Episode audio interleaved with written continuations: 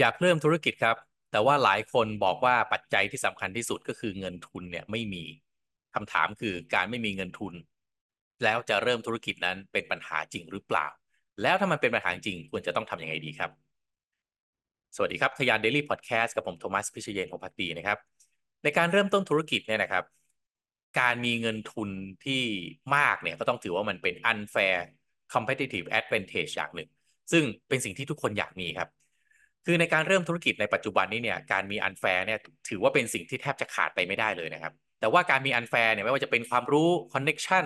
หรือเงินทุนเนี่ยมันเป็นสิ่งที่ไม่ใช่ทุกคนจะมีได้ง่าย ๆนะครับ เอาเป็นว่าคนส่วนใหญ่อะเริ่มธุรกิจเพราะไม่มี unfair นะครับอันนี้คือเป็นสิ่งที่ก็น่าน่าเศร้าอย่างหนึ่งนะครับ คือคนที่มี unfair ในมือนะครับ เช่นมี connection นะครับ ความรู้นะครับ มีคนสนับสนุนมี partner ที่แข็งๆในอุตสาหกรรมนั้นเลย หรือมีเงินทุนเยอะๆ ที่เรากำลังคุยกันใน EP นี้เนี่ยยังไงเนี่ยโอกาสแต้มต่อนะครับมันสูงกว่าอยู่แล้ว แต่ว่าการเริ่มธุรกิจเนี่ยบางคนก็บอกว่าเอ้ยจริง ๆ มันไอเดียเนี่ยมันสำคัญกว่านะครับก็ต้องยอมรับว่าไอเดียนะครับหรือแนวความคิดคอนเซปต์ในการทำธุรกิจเนี่ยถ้ามันดีมันมีชัยไปกว่าครึ่งแล้วนะครับแต่ว่าอีกแง่หนึ่งเนี่ยเงินทุนนะครับคือความคิดบางอย่างเนี่ยไม่มีเงินทุนนะครับมีสินค้า มีไอเดียของการบริการหรือมีคอนเซปต์ในการจะเปิดร้านอะไรสักอย่างที่มันดีมากๆเลยอะ่ะแต่มันไม่มีเงินทุนเนี่ยมันมันจะไปทํำยังไงครับ เพราะฉะนั้นมันบางคนเนี่ยแทบจะรู้สึกว่าโอ้โห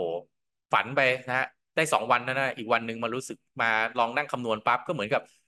เส้นทางสู่การเป็นผู้ประกอบการก็แทบจะต้องนะฮะเก็บใส่ลิ้นชักเลย แต่ประเด็นก็คือว่าคือความคิดของการเป็นองค์ประกอบการเป็นผู้ประกอบการเนี่ยแหละครับ การอดทนนะฮะการทำงานหนักความคิดสร้างสรรค์ แล้วก็การเป็น risk taker คือคนที่พร้อมที่จะเทคความเสี่ยง สิ่งเหล่านี้แหละครับ คือสิ่งที่จะช่วยลดปัญหาในการที่คุณไม่มีเงินทุนได้ ไปดูผลสำรวจเนี่ยนะครับเขามีผลสำรวจที่เกี่ยวกับความคิดของผู้ประกอบการนะครับเขาไปสำรวจผู้ประกอบการประมาณสัก 2,000 คนครับที่ไม่ใช่เจ้าของธุรกิจในสหรัฐอเมริกานะครับ เปิดเผยว่าในปี 2023 เนี่ย 90%ของชาวอเมริกันนะต้องการเป็นเจ้านายตัวเองหรือเป็นผู้ประกอบการเอง ซึ่งก็ไม่แปลกนะฮะเพราะว่าประเทศอย่างอเมริกันเนี่ยเขาค่อนข้างส่งเสริมให้คนเนี่ยมีแนวความคิดในการเป็นองค์ประกอบค่อนข้างสูง แล้วก็ประกอบกับสภาพแวดล้อมด้วยมีซิลิคอนวัลเลย์ก็มีอะไรต่างๆ เพราะฉะนั้นเนี่ยเด็กที่จบจากคอลเลจนะฮะโดยเฉพาะถ้าเป็นดังๆเนี่ยมีแนวความคิดที่จะเป็นผู้ประกอบการแทบจะทั้งนั้นเลยนะครับ หรือถ้าไปทำงานก็ต้องไปทำงานแบบเป็น investment banker อะไรอย่างเงี้ยนะครับ ซึ่งรายได้มันก็โอ้โห ไม่ได้ด้อยไปกว่าการเป็นผู้ประกอบการเองเลยนะครับ แต่ว่าใน 90%นั้นเนี่ยนะครับ 65%เชื่อว่าพวกเขาเนี่ยมีความคิดแบบผู้ประกอบการ แต่ว่าในนั้น 50%บอกว่าอุปสรรคของเขาก็คือการไม่มีเงินทุนนั้นมองเห็นไหมฮะ 90%อยากเป็นผู้ประกอบการนะครับ 65%เชื่อว่าตัวเองมีความคิดแนวความคิดที่เหมาะในการเป็นองค์ประกอบด้วย แต่ครึ่งหนึ่งครับของคนเหล่านั้นบอกว่าอุปสรรคคือไม่มีเงินทุนนะครับ มันบทผลสำรวจนี้ก็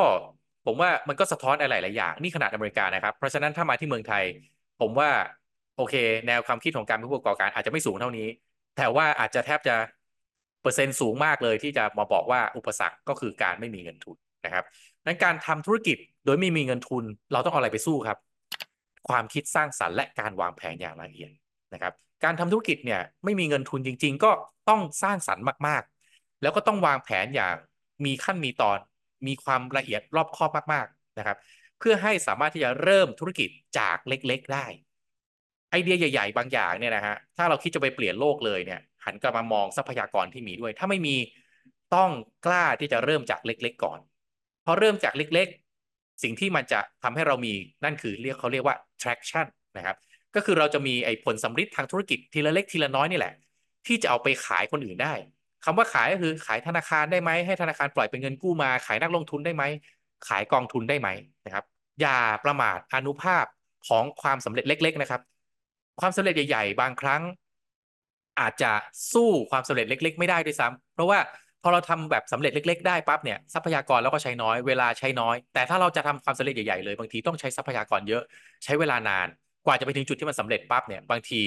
นะเจอคู่แข่งลอกเอาไปเลย ปรับตัวก็ไม่ทัน แต่ทำเล็กๆนะฮะเป็นเขาเรียก stealth mode นะฮะนี่สตาร์ทอัพก็จะใช้คำนี้บ่อยๆ stealth ก็คือไอ้พวกเครื่องบินที่มันวิ่งหลบเรดาร์ได้นะฮะวิ่งความเร็วเหนือเสียงหลบเรดาร์ได้ stealth mode ก็คือไม่มีใครรู้ว่าเราทำอะไรอยู่ แต่เราทำแบบเล็กๆนี่แหละพอมันสำเร็จปั๊บเนี่ยเขาเรียก A/B testing เราลอง test ดูว่าไอเดียแบบไหนที่มัน work พอเราได้สิ่งที่มัน work แล้วปั๊บเนี่ยค่อยไปสเกลนะครับตรงนี้ก็จะทำให้ข้อจำกัดทางด้านเงินทุนเนี่ย กลายเป็นข้อจำกัดที่เล็กลงนะครับ สิ่งที่ต้องตามมาอีกอย่างหนึ่งก็คือว่าเราต้องมี passion ในสิ่งนั้นมาก ๆ นะครับ พอยิ่งเรามี passion มากเท่าไหร่เนี่ยเราจะยิ่งศึกษาแล้วก็วางแผนได้ละเอียดมากขึ้นเท่านั้นนะครับ การคนที่ทำธุรกิจในสิ่งที่ตัวเองทำแบบทำไป เพราะว่าก็คิดว่าไม่มีอะไรทำก็ทำสิ่งนี้ไปกับคนที่มี passion สูง ๆ มาก ๆ เนี่ย ข้อจำกัดทางด้านเงินทุนมีผลกับสองคนนี้ต่างกันมากนะครับ อีกอันหนึ่งที่จะตามมาเนี่ยก็คือว่าไอเดียในการทำธุรกิจเนี่ยนะครับ วันนี้เวลาที่เราบอกว่าไม่มีเงินทุนเอาอาจจะมีไอเดียที่แบบบรรเจิดมากเลยนะครับ แต่พอเวลาที่เราไปเริ่มทำจากเล็ก ๆ แล้วเราใส่ passion ของเราเข้าไป สิ่งที่เราจะได้ตามมาหลังจากนั้นก็คือว่าเราจะเริ่มได้ไอเดียของธุรกิจที่ตอบโจทย์มากขึ้นเรื่อยๆสตาร์ทอัพบางรายนะครับทำวันแรกกับทำวัน day ที่ 300เนี่ยบางทีอาจจะหน้าตาสินค้า หรือหน้าตาไอเดียธุรกิจคนละเรื่องเลยก็ได้นะครับซึ่งไม่เป็นเรื่องประหลาดแต่อย่างใดเลยหลาย สตาร์ทอัพหลายรายเป็นแบบนั้น